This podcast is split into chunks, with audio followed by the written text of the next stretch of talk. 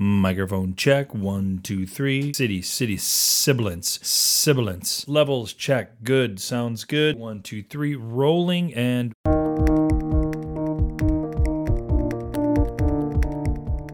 I think we can be exchanging stories that bring value to our lives. You know, they may not be always monetary value. I, I have films that have not sold that I put a lot of money and God knows cashed in a lot of chips with my family life to make them. And then they never sold, you know? And so to that extent, we're all kind of gamblers. But you keep going because when you do nail it, or even when you get it partially right, you know, the rewards are really good. They're really good.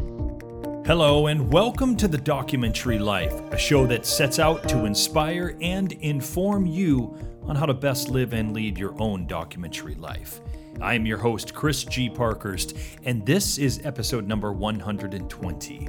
And it is brought to you by Barong Films, proud creators of documentary film, the Documentary Life podcast, and the Documentary Academy, our industry changing A to Z documentary filmmaking program that will transform you into the documentary filmmaker that you've always wanted to be. Find out more at thedocumentarylife.com slash academy.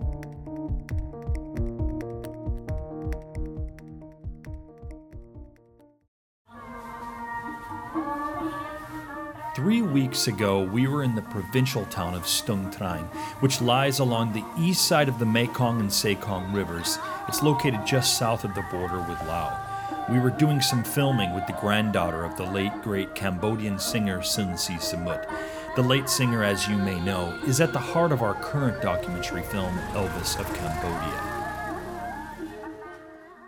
The granddaughter was meeting with her grandmother, the widow who has been living in Stung Treng for nearly her whole life, and in fact lives in the house that she and her husband built. We last went to Stung Treng and visited with Kayo Tornyat six years ago when we first started on what we thought was going to be a short doc film about her husband. A big part of the reason that we were going back out to film with her was because the prior interview that we had on camera was done with another character in our film. However, as I said, this was a few years ago when we thought we were actually filming something other than the story that it has now come to be. Of course, this sort of thing happens all of the time in documentary, right? The story that we end up with is it's often not the story that we originally set out to tell. This can be pretty frustrating or even maddening, but of course, it's also, uh, may, hopefully, even more so, a very exciting part, an expected part of documentary. The discovery is often a huge part of the process of documentary filmmaking, and that discovery, maybe even more often than not, leads to different unforeseen directions in our film. This has certainly been the case with Elvis, even more so, actually. What was initially thought to be a short biodoc about a famous singer has now turned into a feature documentary about the legacy of said famous singer. And so the issue with the original interview that we had shot with the widow was twofold. It contained another character literally in the frame for like 90% of the interview, and it was really a conversation between these two characters. Since that time, we've realized that we don't want these characters to be played in this fashion. That in fact, they won't be meeting like this at all in our film, and thus this interview, it couldn't really be used, certainly, at least in the visual sense. We could use the audio from much of it, but we had almost zero shots with only her in the frame. So basically, we needed to reshoot the interview years later so we could establish this as an interview that was conducted solely with her. We could mix and match the audio, but we had to establish that the scene was all about her and, and not this conversation with the other character. Furthermore, recent developments in our story necessitated that we had granddaughter and grandmother meeting up and having some pretty important interactions. So, we set out to Stung Treng again, six years later, to reshoot an interview and to shoot an additional couple of sequences.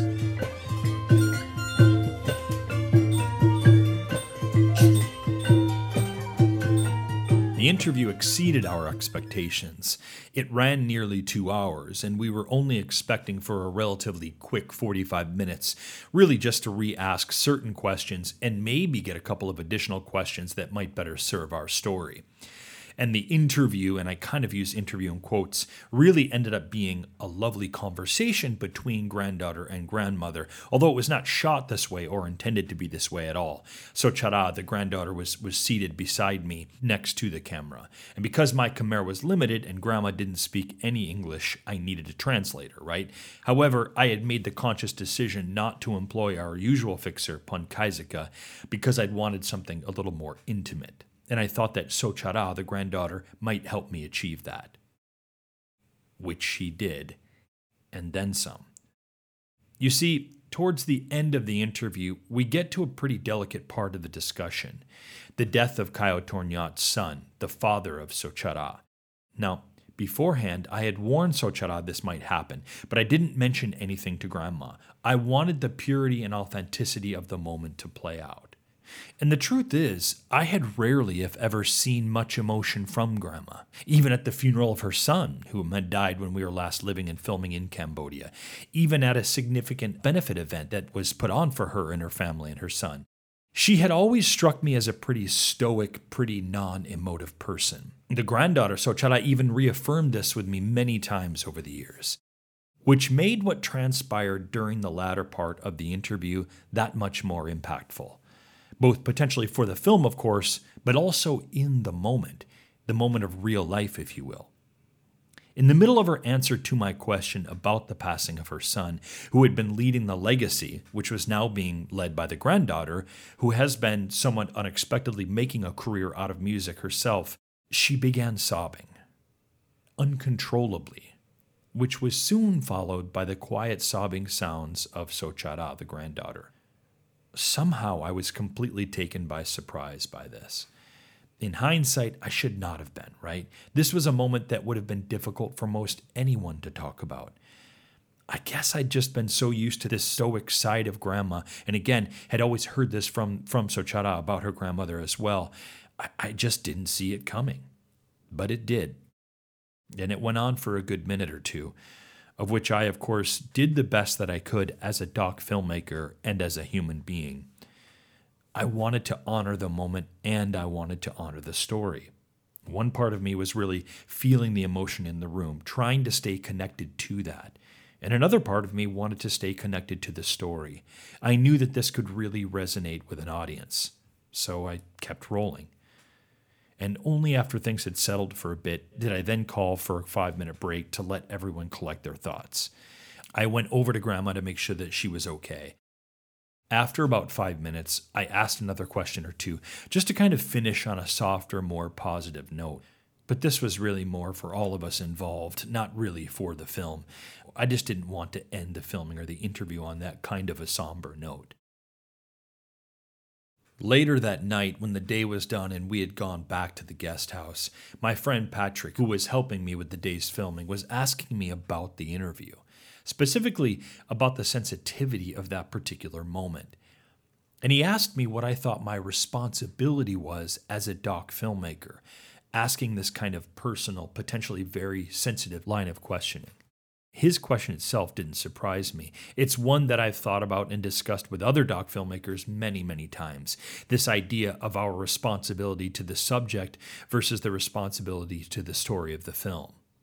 What did surprise me was that I think I'd kind of gotten to a place where after the filming, after making sure everyone was okay, I'd go off into my world, right? Into my life or into the next thing to film for the day. And I'd left the past behind me. I'd left the moments behind me.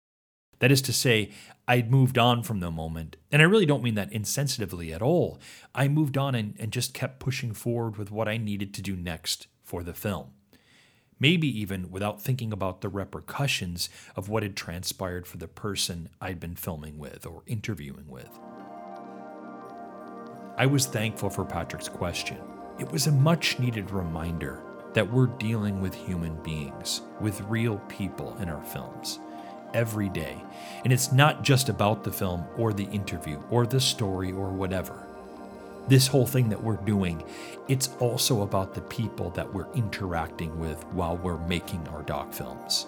It is about real, honest, sometimes extremely vulnerable moments that we should be so honored to be a part of and even more honored to be able to share these vulnerable, all too real and human moments with the world, in an effort not only to convey our stories, but also to be able to connect with other human beings in a vulnerable and real way.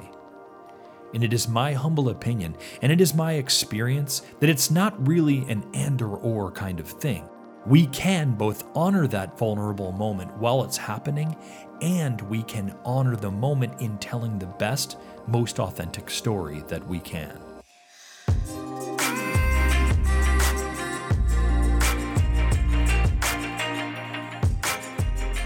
Next up on the documentary life, we're going to speak to Academy Award nominated and Emmy Award winning documentary filmmaker Irene Taylor Brodsky, who will also talk a bit about her own, sometimes directly personal experiences dealing with filming sensitive situations in her own immediate family. But before we do that, a quick note to let you know that this will be the last episode of season two of the show. We'll be releasing a special bonus episode in two weeks' time, and it's actually going to be a pretty cool one. But this will be the last official episode of this season. All right, my conversation with Irene coming up next here on The Documentary Life.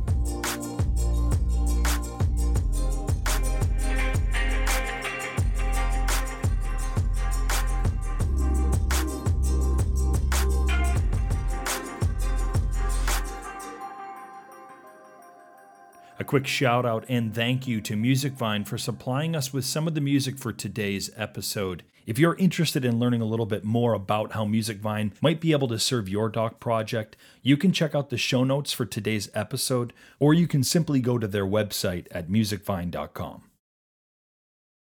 If you're subscribed to our TDL newsletter or part of our private Facebook community, then you'll know how excited we are to work more closely with you, our fellow doc lifers, throughout 2020 to help you in making your documentary film projects. The best way for us to do this is to work with you face to face so that you can receive valuable information, tips, resources, and advice directly from us and can ask any questions that you have in real time. Getting the answers you need will allow you to take immediate action on making and completing your documentary film. That is why we recently launched our full program of weekly live interactive workshops, which cover a multitude of topics on making a documentary film and we'll be continuing to add even more over the coming months. We have a wealth of industry and filmmaking experience that we are going to share with you. Let us save you the time, money, and frustration of learning these things on the fly and allow us to help you confidently and with super focused clarity move forward with your film. Our first workshop launches Wednesday, the 8th of January, and it's called Going Solo with Your Documentary Filmmaking. In it, we will help you uncover how to make your documentary film with little to no crew, equipment, or experience. Completing this workshop will mean you are more capable, organized, and skilled in making your documentary film on your own. To learn more about our Going Solo with Your Documentary Filmmaking workshop and to take a look at the schedule for our other documentary film workshops, simply go to thedocumentarylife.com slash workshops. Registration is now open with a promotional offer until the end of the year. So don't wait. Secure your spot today at thedocumentarylife.com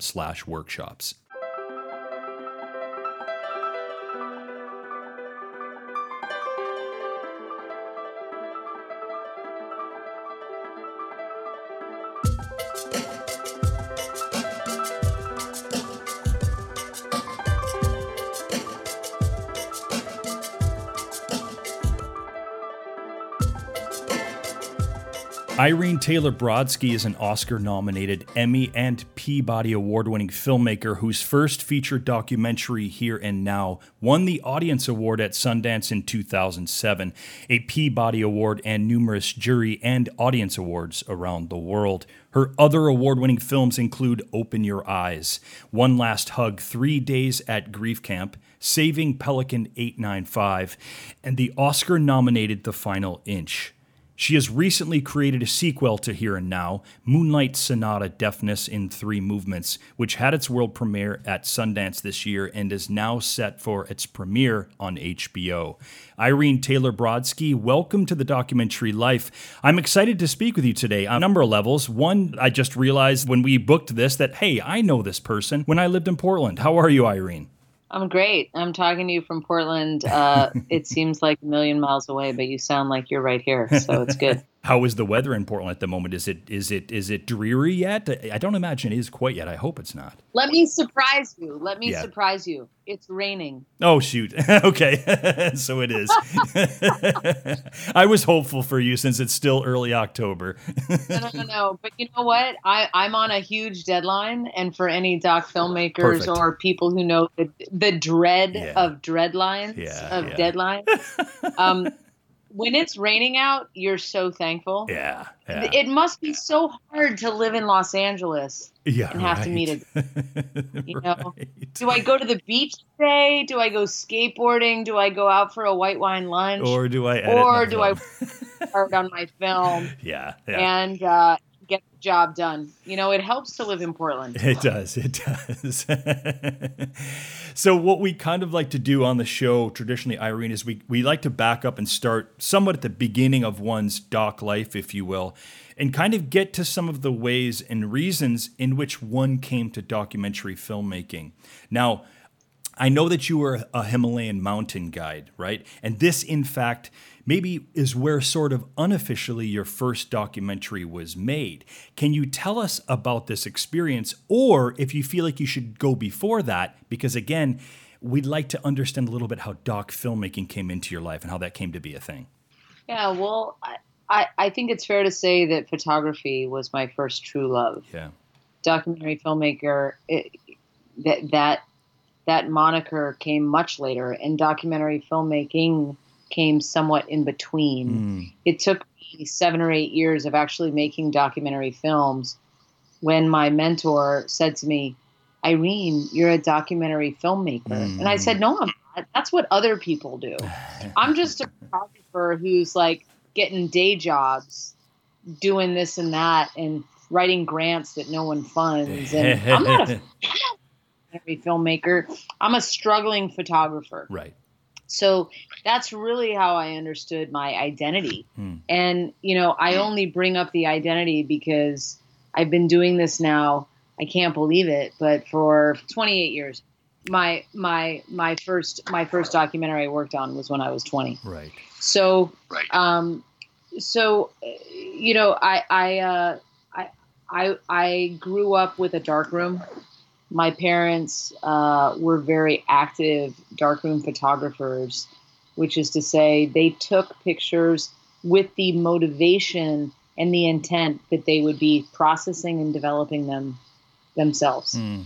And as a little kid, I had a dark room in my home that was the size of a master bedroom in New York City. I mean, it was. Uh, it was really this idyllic situation, which of course I could never have appreciated then.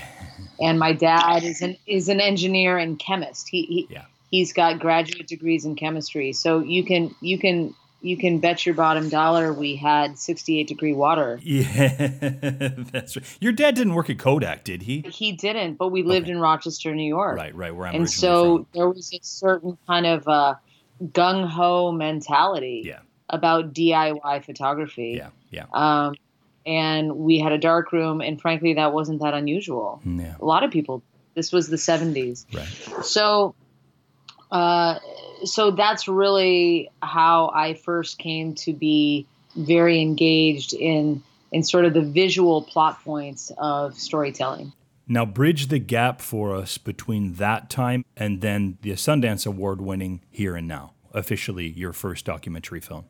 So when I left Nepal, I came back to the U.S. and for about five years, I made my bread and butter making television documentaries. So I actually made uh, five documentaries with television breaks that were 40 minutes long, mm. 90 minutes long. So I I was basically working in a in the documentary field, mm.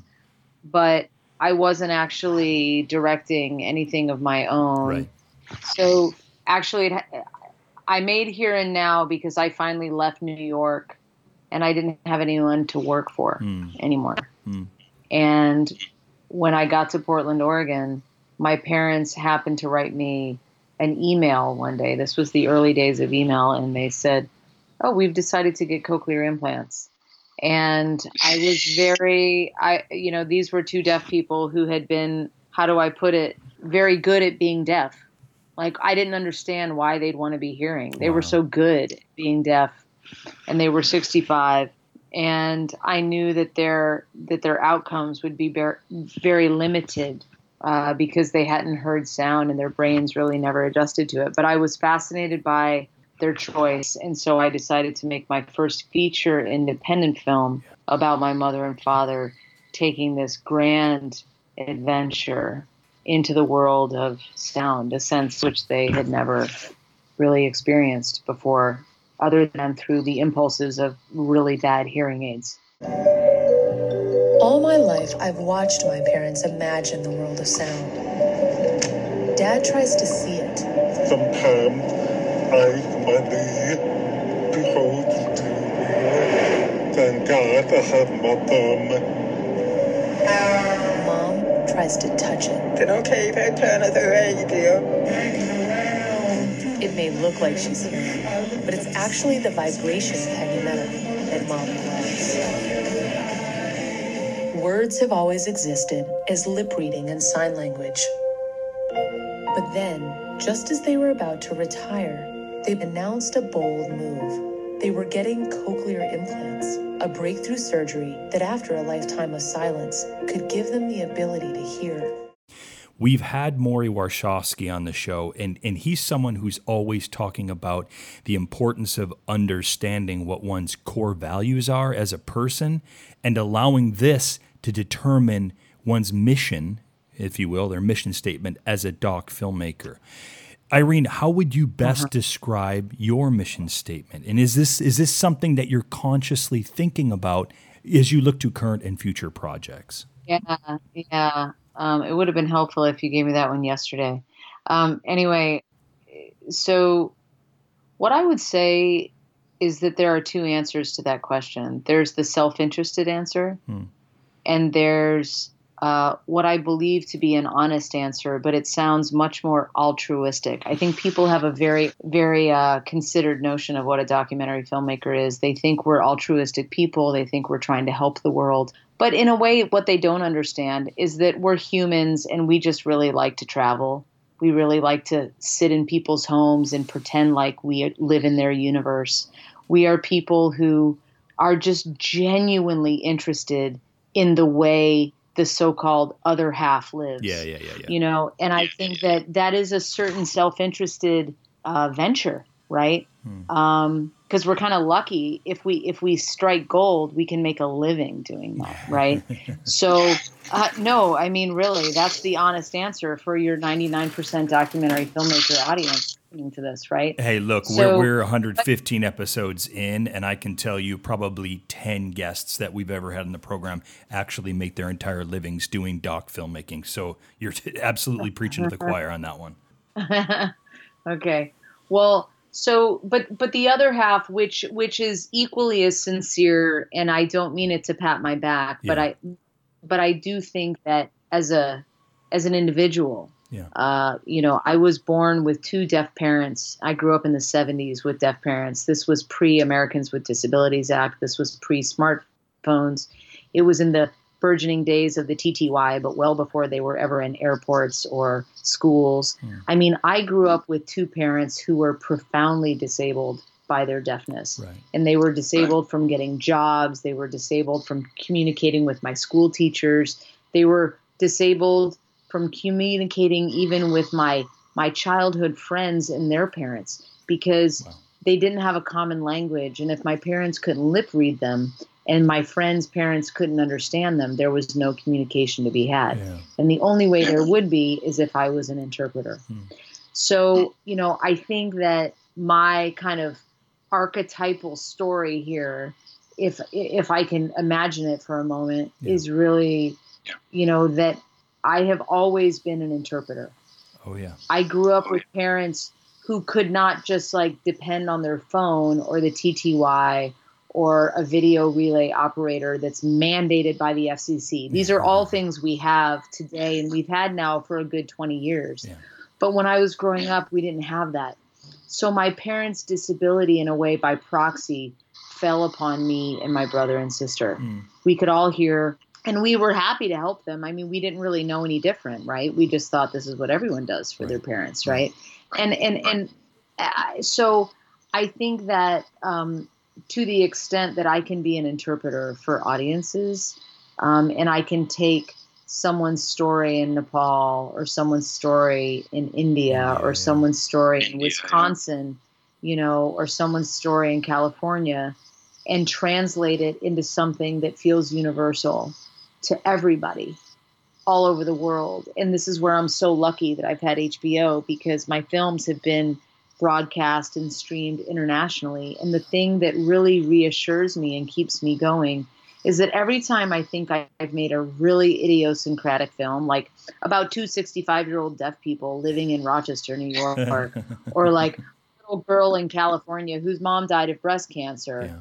Or, you know, or, or a blind person living in the middle hills of Nepal Yeah. somehow these films that I've just described find a universal and global audience.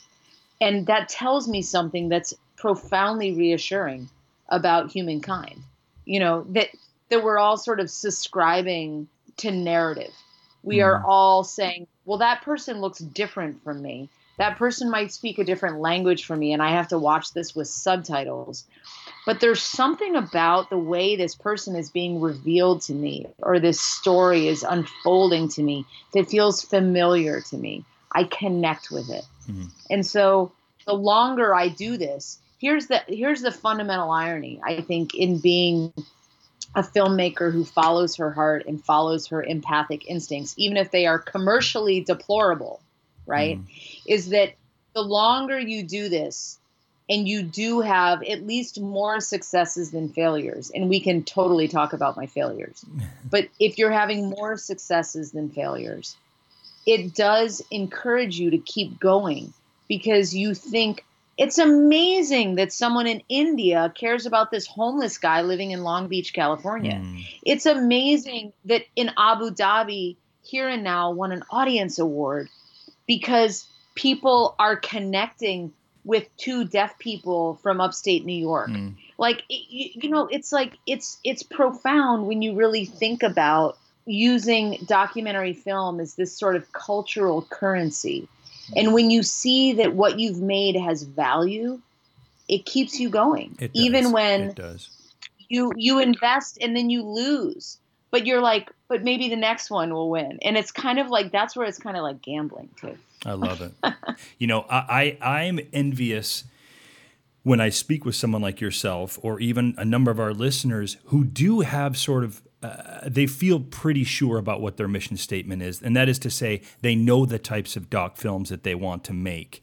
Uh, I conversely feel like I know more the types of doc films that I don't want to be making, and I understand some of my core values. But the closest I ever seem to get to that, and you speak to this, you- you've just spoken to this, is this idea that I, I, I very much enjoy travel. I very much enjoy the cultural experience. If nothing else, at the very minimum, I at least as a doc filmmaker feel like I want to be telling a story that at least I can highlight a part of the world that maybe maybe most of the world does not know about and therefore try to do it in a way that we can all relate to this sort of human experience that we're seeing. That's the closest I get to that.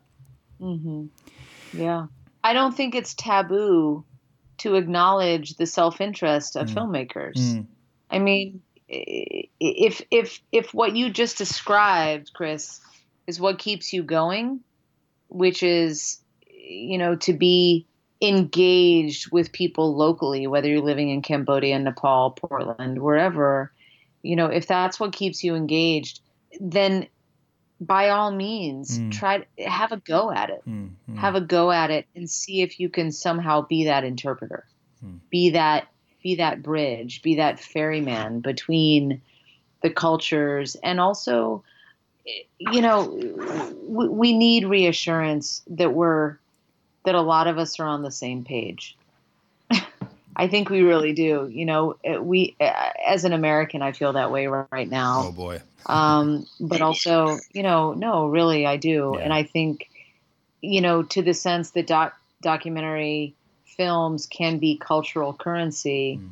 I think we can be exchanging stories that bring value to our lives.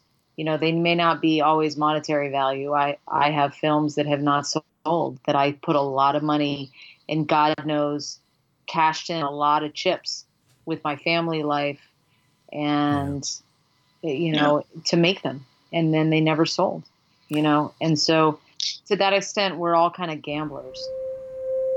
When i play without my implants i just feel really joyful and i can just let my mind wander. You know what papa said to me today? He thought his life was better because he was deaf. His deafness gave him the ability to hear his own voice. If deafness is a mutation, then maybe our mistakes become our music. Did it sound good? It's beautiful.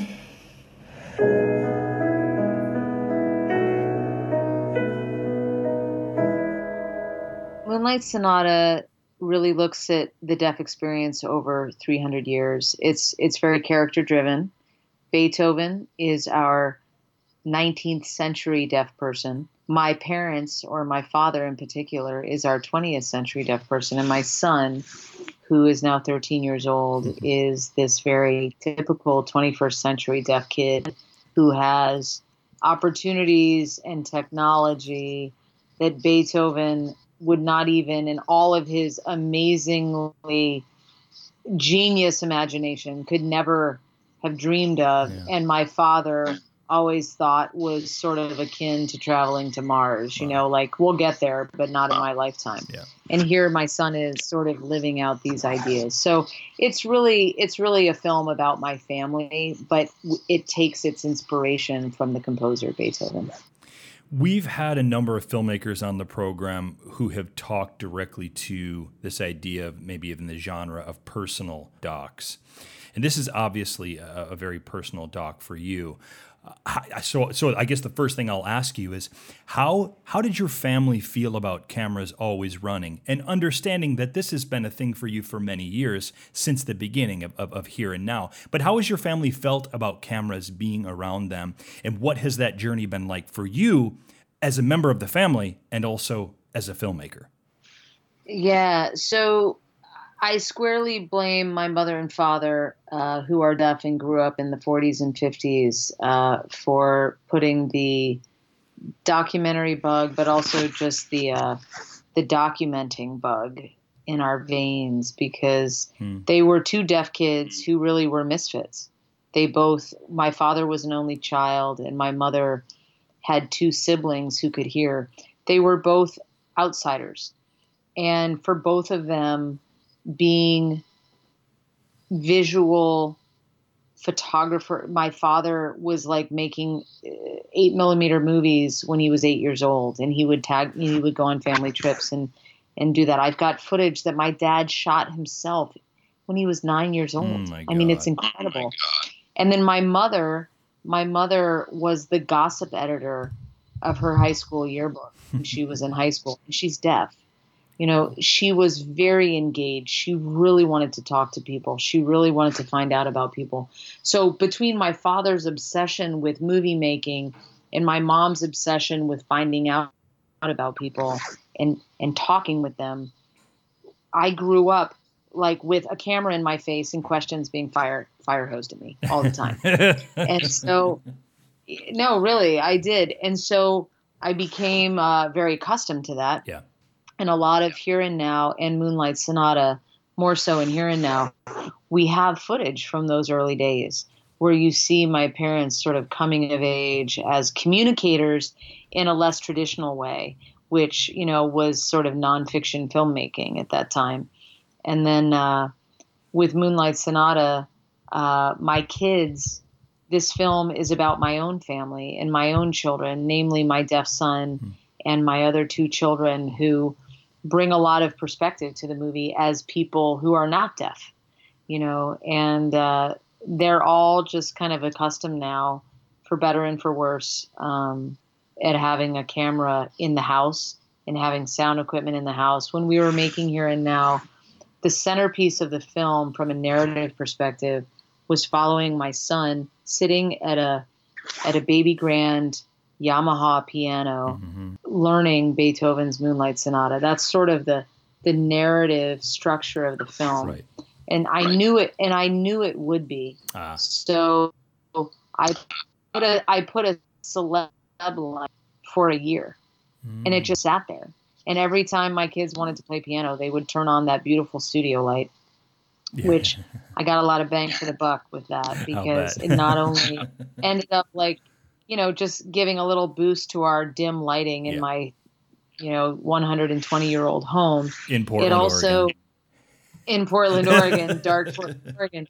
It also, though, it also just um, equated like bright light and clarity with expression and they sat at the piano and they loved that light and when we were done shooting jonas pl- you know learning the moonlight sonata my kids missed that light wow. They missed how wow. bright and light it was as if like for a year we lived in los angeles with floor to ceiling oh windows boy, and yeah. we just had like reality tv streaming in all year okay a celeb light is not quite that yeah. but you get what i'm saying I like do there were certain advantages to mom documenting this and that yeah. mom was home all the time. Mm. Normally when I make films, I'm traveling all over the world. Yeah. And for a year I didn't go anywhere. Wow. I stayed right at home.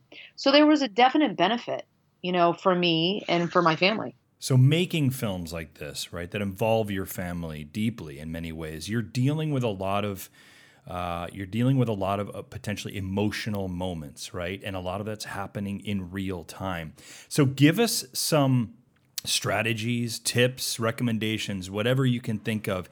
Give us a few of those on how to deal with emotions as they're unfolding in front of you in the camera. What's the what should we be considering as these moments are happening as filmmakers, but also as human beings?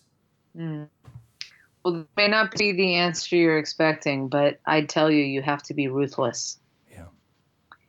And the reason why you have to be ruthless is because our limbic system is kicking into high gear when you're filming people you love. Or even if you're filming strangers, but you're highly empathic to their situation, you have all sorts of blind spots, right? because you don't want to stop filming. You're not being a good editor. You're not quite thinking like a director. You're thinking from this place of love and empathy and, oh, well, I don't want to turn the camera off right now because this person's saying something that's so meaningful to them. Mm. But meanwhile, off to my right is where the real story is occurring. Yeah. So you have to make these like really difficult decisions from from the very get go about a where to point the camera, hmm. right? And that's and that's hard when you have three children and you love them equally, but you've decided to make a film about one of them. Yeah, right. I mean, think about that, right? think about think about the fallout of that, yeah, right? So, you know, I'm a mother. I'm a committed mother, and I had to be acutely aware of that. Irene, let us know now how we can see Moonlight Sonata Deafness in Three Movements. The film is now um, in theatrical release in the United States. So for the month of October, um, we've already played throughout September in about 15 cities, and throughout October, we're going to be in Arizona, Portland, Oregon, Denver, mm. Peoria, Arizona, Scottsdale, um, Southlake, Texas, Detroit, Vancouver, Washington, Seattle, Washington. We are we are really um, we're going to St. Louis. Um, we're playing all over Colorado, um, and then in December we are very fortunate to be getting a domestic broadcast on HBO, and shortly after that, a global broadcast on HBO. So, um, hopefully, around the world, this film will be available to audiences in in many countries and on many airlines. And many airlines as well. I love it. I love it. Irene, thank you so much for this conversation. It's been enlightening on a number of levels. It's been extremely thoughtful. Uh, it's been very insightful uh, for so many doc filmmakers that will be listening to this. Is there a parting comment that you can make to doc filmmakers? Because, uh, again, I think I said to you early on before we started recording, a lot of our audience are very, very well acquainted with video production, but this might be their first or second documentary film that they're doing themselves. Can you leave us with some sort of uh, I don't know, motivational or inspirational thought, or if there's something that you feel like I've left out in this conversation that you, you, you think, Chris, I want doc filmmakers to know this about the doc filmmaking journey. What, what would that be, Irene? Well, that's like the hardest question of the whole I know, interview. I know. I guess um, there's a few things that I've said and thought about in this interview that I've never thought about before, um, thanks to your question asking. Um, no, I, I, I really mean that. I really mean that. I Um, appreciate that. and so yeah well you know you, you're asking you're asking the two of us to really think about documentary as sort of a a lifestyle choice That's right. Yeah, yeah, yeah. and and i think that um i think that the one thing that keeps me going as a filmmaker is how much my filmmaking reinforces what i want to believe about the world we live in which is that we have much more in common than we are different Hmm. from one another. And if you can find a way, even if you're working with the most idiosyncratic character or situation in a, in a, in a country where there is no analogy and there is no like minded person or anything, if you can somehow make your audience the hero of that journey, and you're always thinking about what is it about my character in my film that makes my audience connect with that character. Mm. If you're constantly thinking about your audience, and I don't mean in a pandering way, in a commercially minded way, Yeah. but like, why am I asking you to sit down and watch my 90 minute film Mm. about this very idiosyncratic thing? In my case with Moonlight Sonata, that's my family. You guys all have your own family. Why Yeah. should I make you sit down for 90 of your good minutes and look at my family? Because I really promise you there's going to be something about my family that makes you feel at home.